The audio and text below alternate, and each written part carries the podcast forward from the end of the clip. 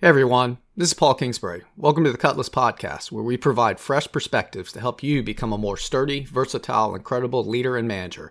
Engage with us online at cutlassleadership.com and like and follow my Facebook page. And send me your questions and topic suggestions to cutlassleadership at gmail.com. Enjoy this episode.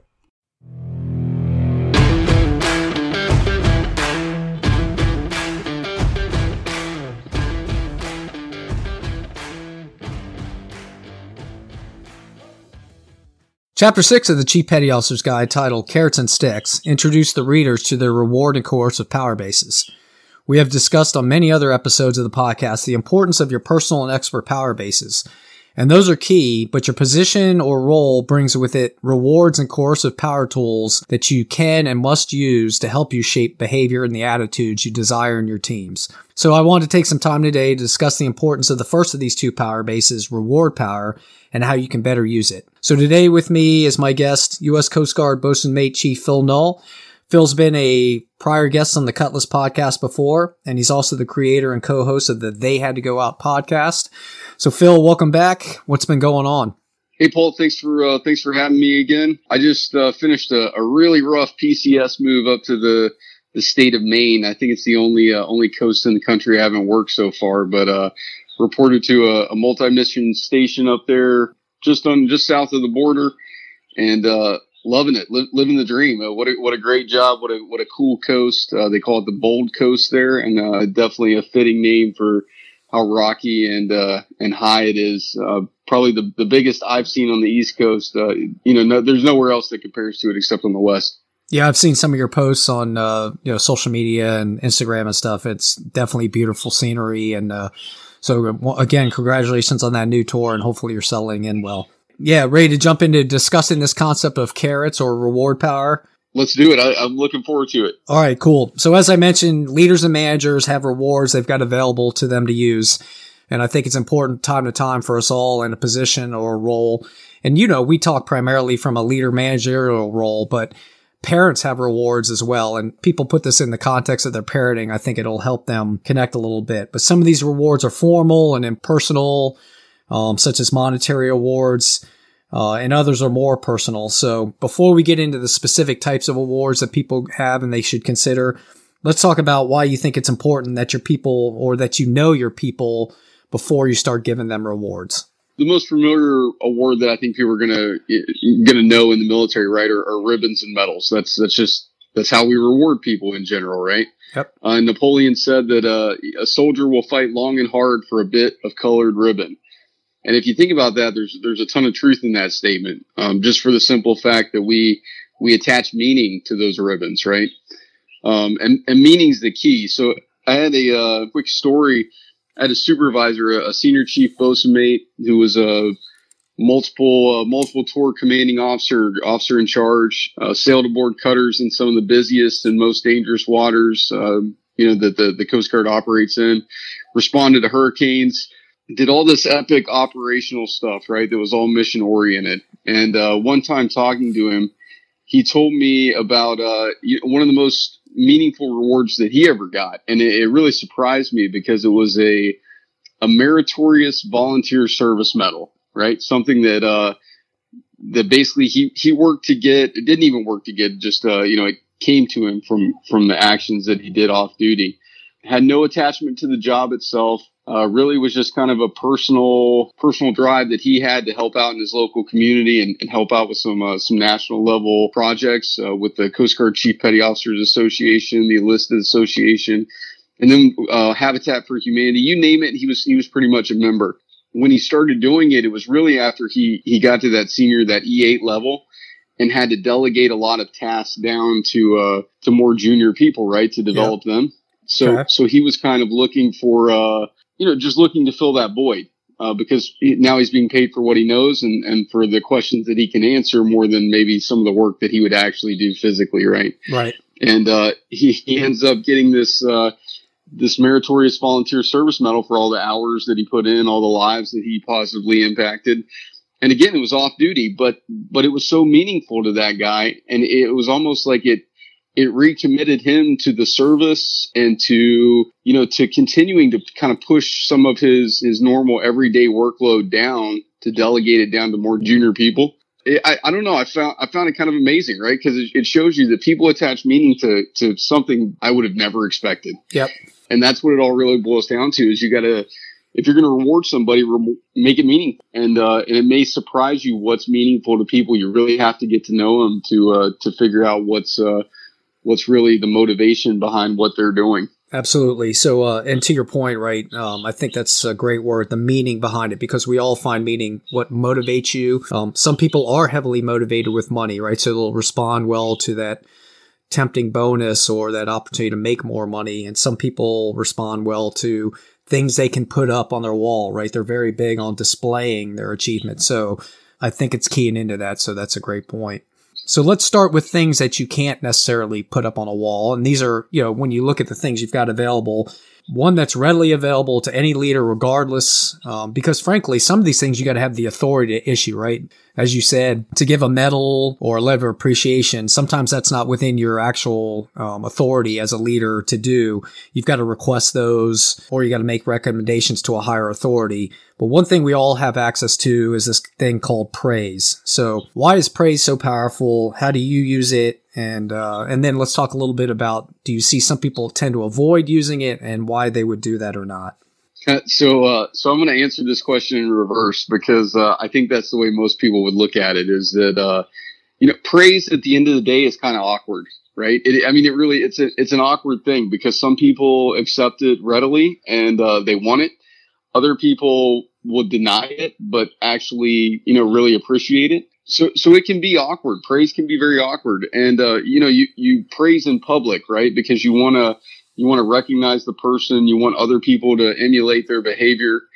So I think, you know, one of the biggest things with praise is why it's so powerful and how to use it is that it has to be public. I, I think that if you want the biggest bang for your buck, you do it in public.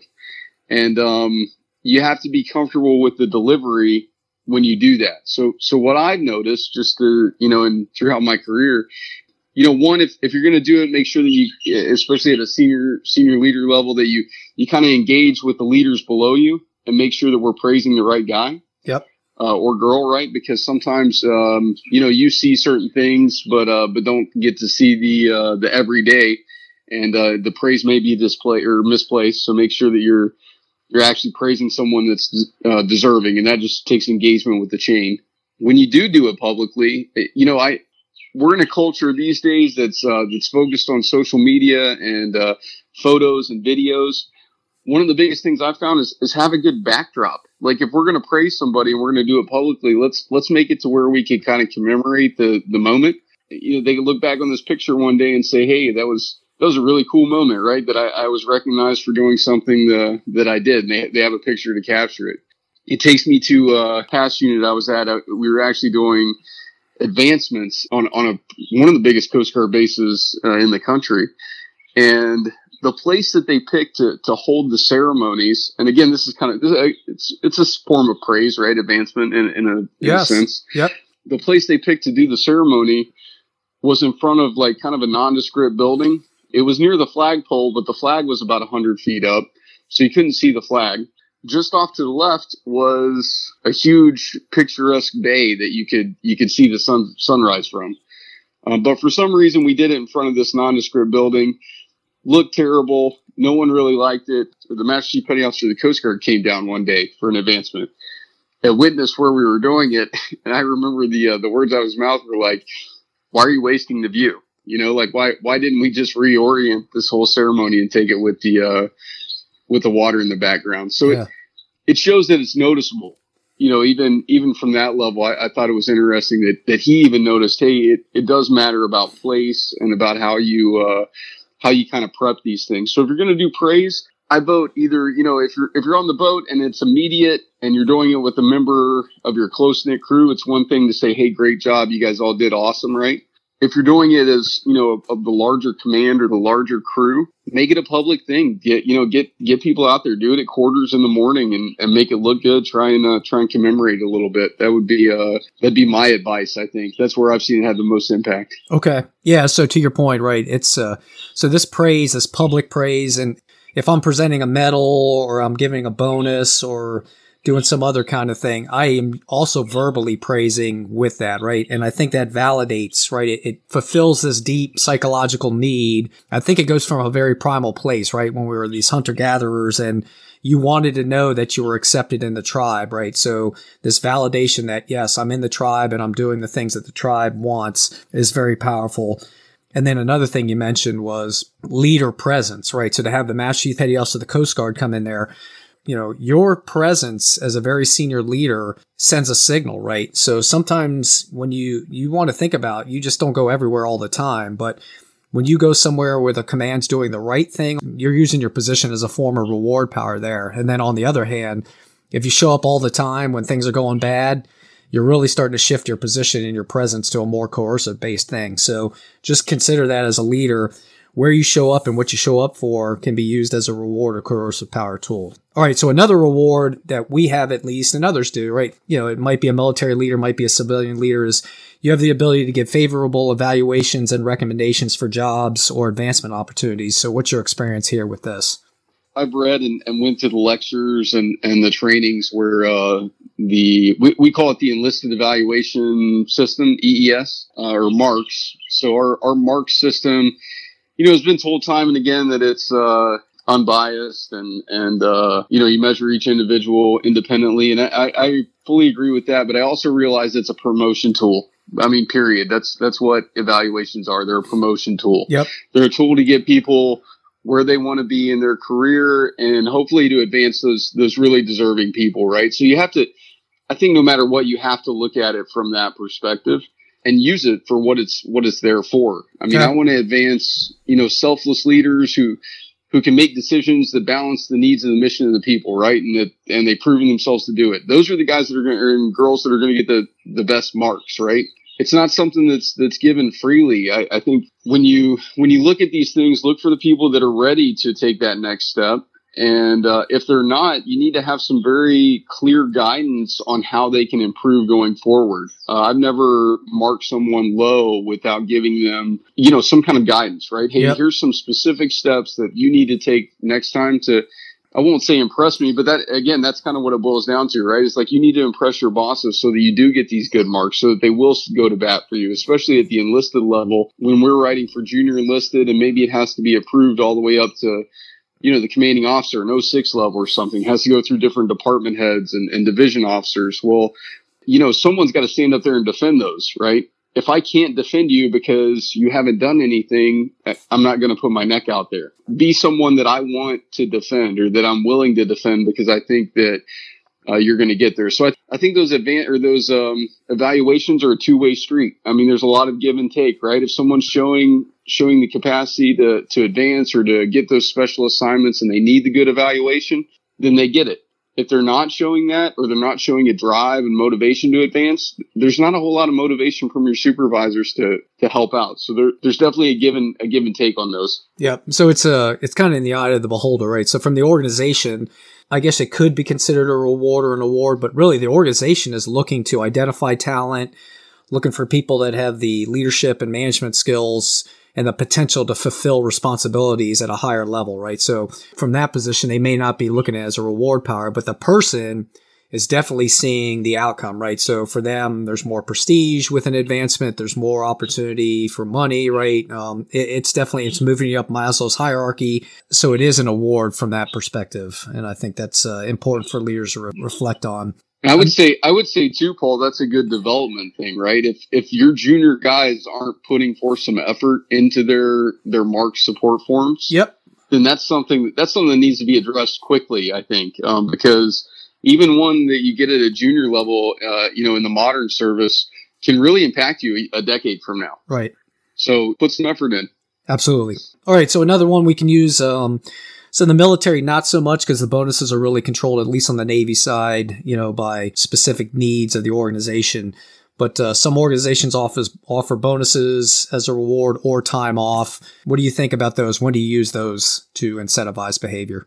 You know, you always see the sailor of the quarter gets the gets the 24 hour, the 48 hour Liberty Pass. That's yep. pretty common, um, and and that's obviously a, a reward. I think a lot of times, uh, the way I've seen it used most in the past is if somebody had a, uh, particularly like a crew had a uh, had a rough case or a, a really prolonged like punishing duty period you got to recognize the stress levels are up and, and give them give them that as a reward, right? You, you, guys did an awesome job out there. You you really committed. You you stayed uh, focused on the mission for however many hours you were on duty, you know, go ahead and get out of here early, right? I, have seen that used many, many times, but it, it's all, it, it's kind of the same with the attaching meaning, right? This is one of those times where you have to look for the right opportunity. So when the opportunity comes, I think you know it, right? When people need time off or they want time off, maybe it's that holiday weekend on a Friday and two boat training scheduled that day. It, it, you know, probably the right time to skip it, right? Like here's an opportunity, a, a, quick layup where everybody gets off a little bit early and, and they get to go uh, get to go spend times with their family or, or, do whatever else they do when they're off.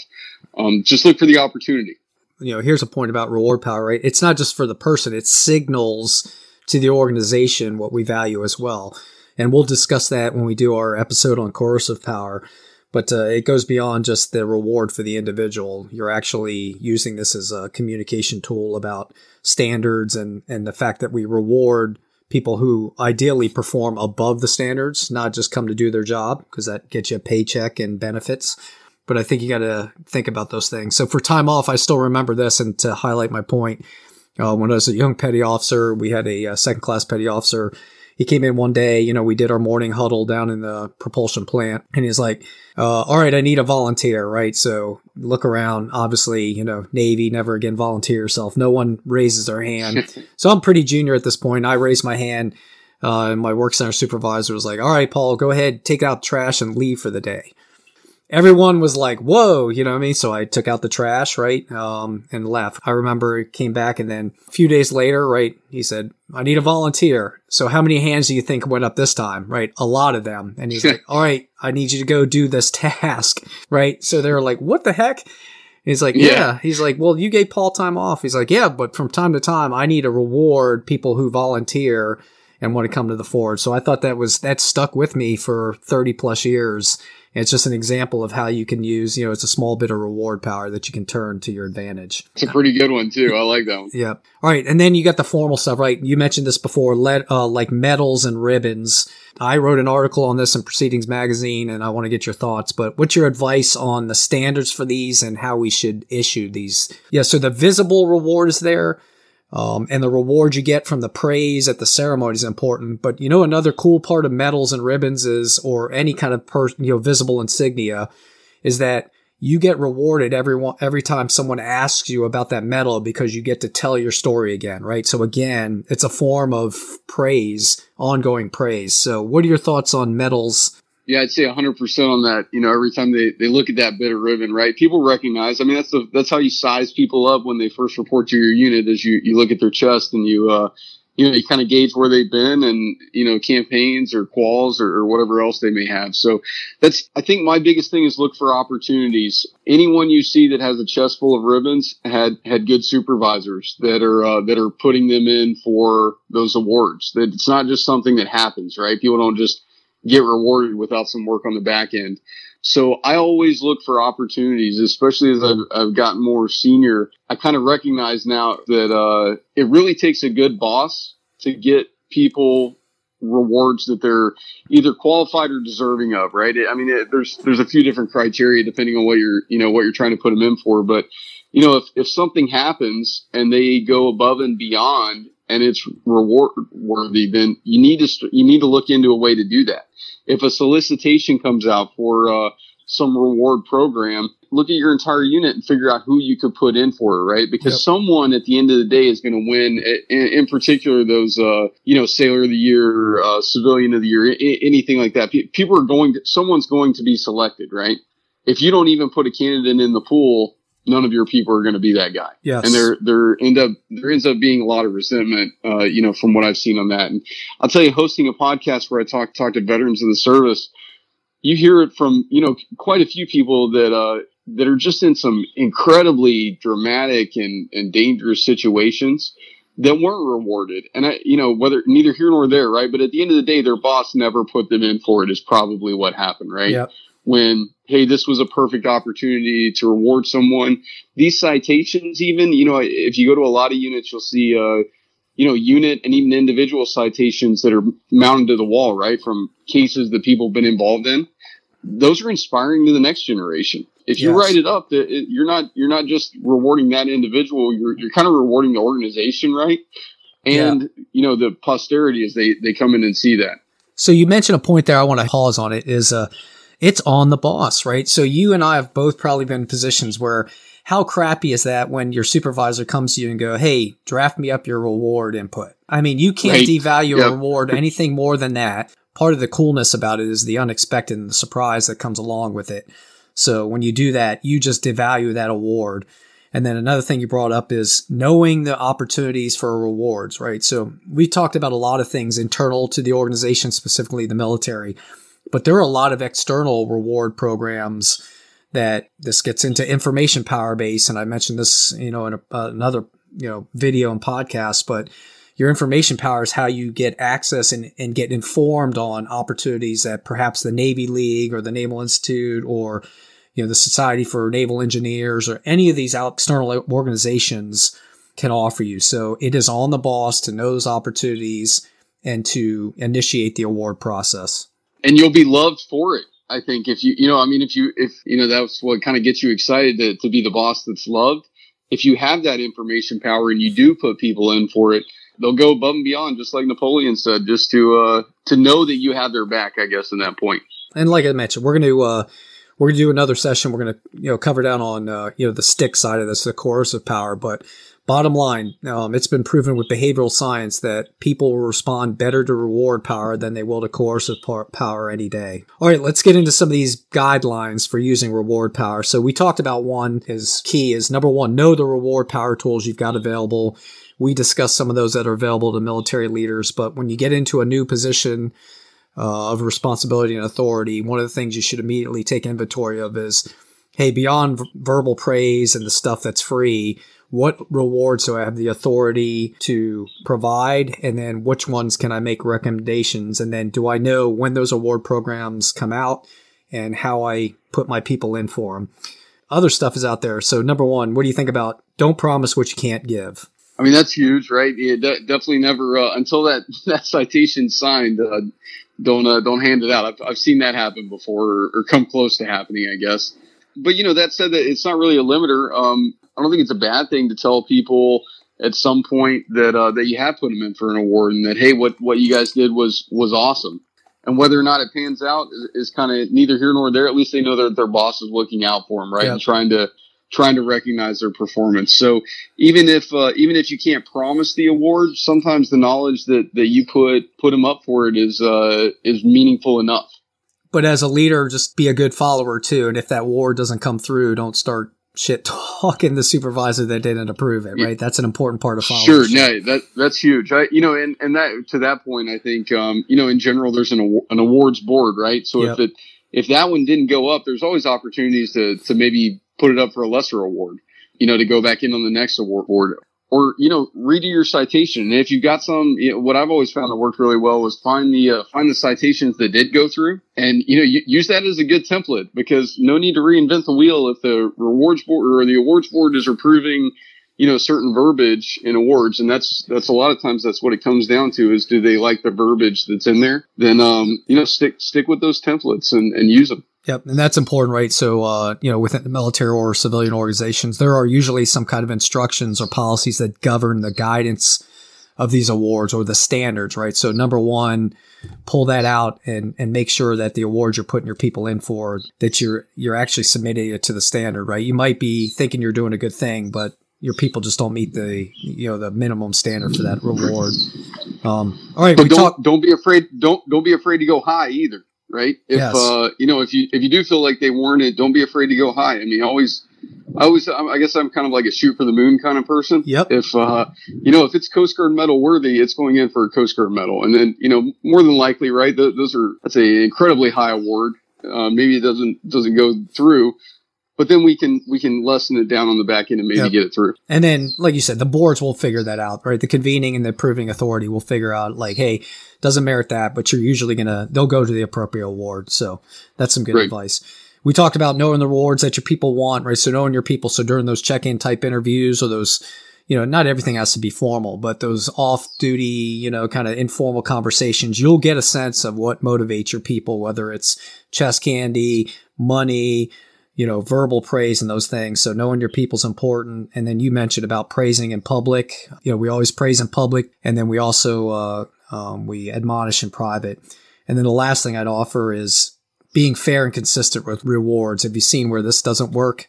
Uh, I have. You know, I this is a this is probably a you know a more difficult one to talk about, but but there are a lot of diversity awards out there right now that are targeted for specific um, demographics, right? Like you, everybody's seen the solicitations for uh, you, you, know you have to match a certain demographic to even be eligible for the award. Okay. And i've seen that cause some strife you know on the back end uh, where people are like well you know why aren't we eligible? Well i think what that comes down to is just a, a leadership challenge of, of being able to tell people why diversity is important and why we're trying to to broaden diversity among the services right? And this is one tool available to us just like we're talking about now you know, reward power. It, it is a power. It's, it's a way to motivate people, a way to get people to join, to, to continue to serve. And, uh, you know, for those, um, those demographics that are underrepresented, we have to do something to get them there, right? I mean, it's, these are mandates from Congress. These are mandates from the American people who we serve. So this is a way to do that. And I think a lot of times people lose sight of that and just focus on, you know, fairness, uh, you know, in their opinion and it, it is a leadership challenge, but it's something that I think we as leaders have to, you know, ingrain and accept ourselves and then find a way to support those decisions. One of the things I always use as a litmus test for quote unquote fair and consistent would have been when you present that award or that reward at a public setting, you'll see the response, right? So you kind of know you got it right mm-hmm. when everyone cheers, right? And then if you see a lot of eye rolling, kind of should make you kind of pause and go, okay, you know, because those people, once again, um, you're sending a signal out there that you're rewarding certain behaviors, and and your command or your team will see that inconsistency. So, any last thoughts from you on the use of reward power, or any uh, unique approaches to rewards that you've seen supervisors or that you use that are popular or or connect well? Well, you know, Paul, the one that we didn't talk about, right? And it's one that I always see, and and one I think we always miss is the we talk about time off, we talk about medals. You know, at the end of the day, these everyone volunteered to serve in the military, right? We uh, all of us have volunteered to serve. And the reason for that was the opportunity to do the mission and to make an impact. So one of the biggest rewards that I've ever seen is giving people that opportunity. If they're sitting there, you know, I guess in the Coast Guard, it's pretty easy. We have, every, you know, everybody at a station ranging from E3 to E9 and you know, initially the E3 may be a mess cook, maybe get to answer some radios. That first time they get to go out on a boat, that's a reward. Yeah. I mean, they, they and and you can just see it on their face. Every time they get to go on a boat after that's an, a, a reward. Every time that you kind of up the level of what they're going into, maybe the weather, the type of case, you know, you gave them a gun because they're a boarding team member. All of those are rewards. And those I think are some of the most meaningful because it lets them one build that repertoire of you know stories that they can take back to their family and friends and, and share. And um, you know everybody likes to do that. That that would be i think one of those biggest undervalued rewards that we have is opportunities for people to get out there and do the mission. Never underestimate the power of that. All right I if you that. want somebody to perform put them out there. Yeah i love that point. Uh, great point to finish up on. So all right. Thanks again, Phil, for uh, these insights and the discussion on using reward power. Uh, I look forward to part two. We're going to cover coercive power base. Definitely a, you know, an interesting discussion there. Uh, and we're going to get into the stick side of this discussion. So thanks again, Phil. Yep. Thanks, Paul. Appreciate it. All right, everyone. Thanks again for listening to the Cutlass podcast. If you want to learn more about the topic we discussed today, or any other episodes, as always, you can check out the Chief Petty Officer's Guide or other resources that we list in the episode descriptions. If you want to provide me feedback or suggest topics for future episodes, please email me at cutlassleadership at gmail.com.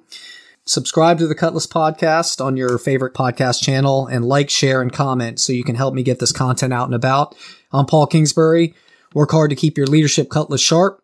I want you to reflect and improve and then take what you learn and become a sturdy, versatile, incredible leader who makes a positive difference in your personal and professional life.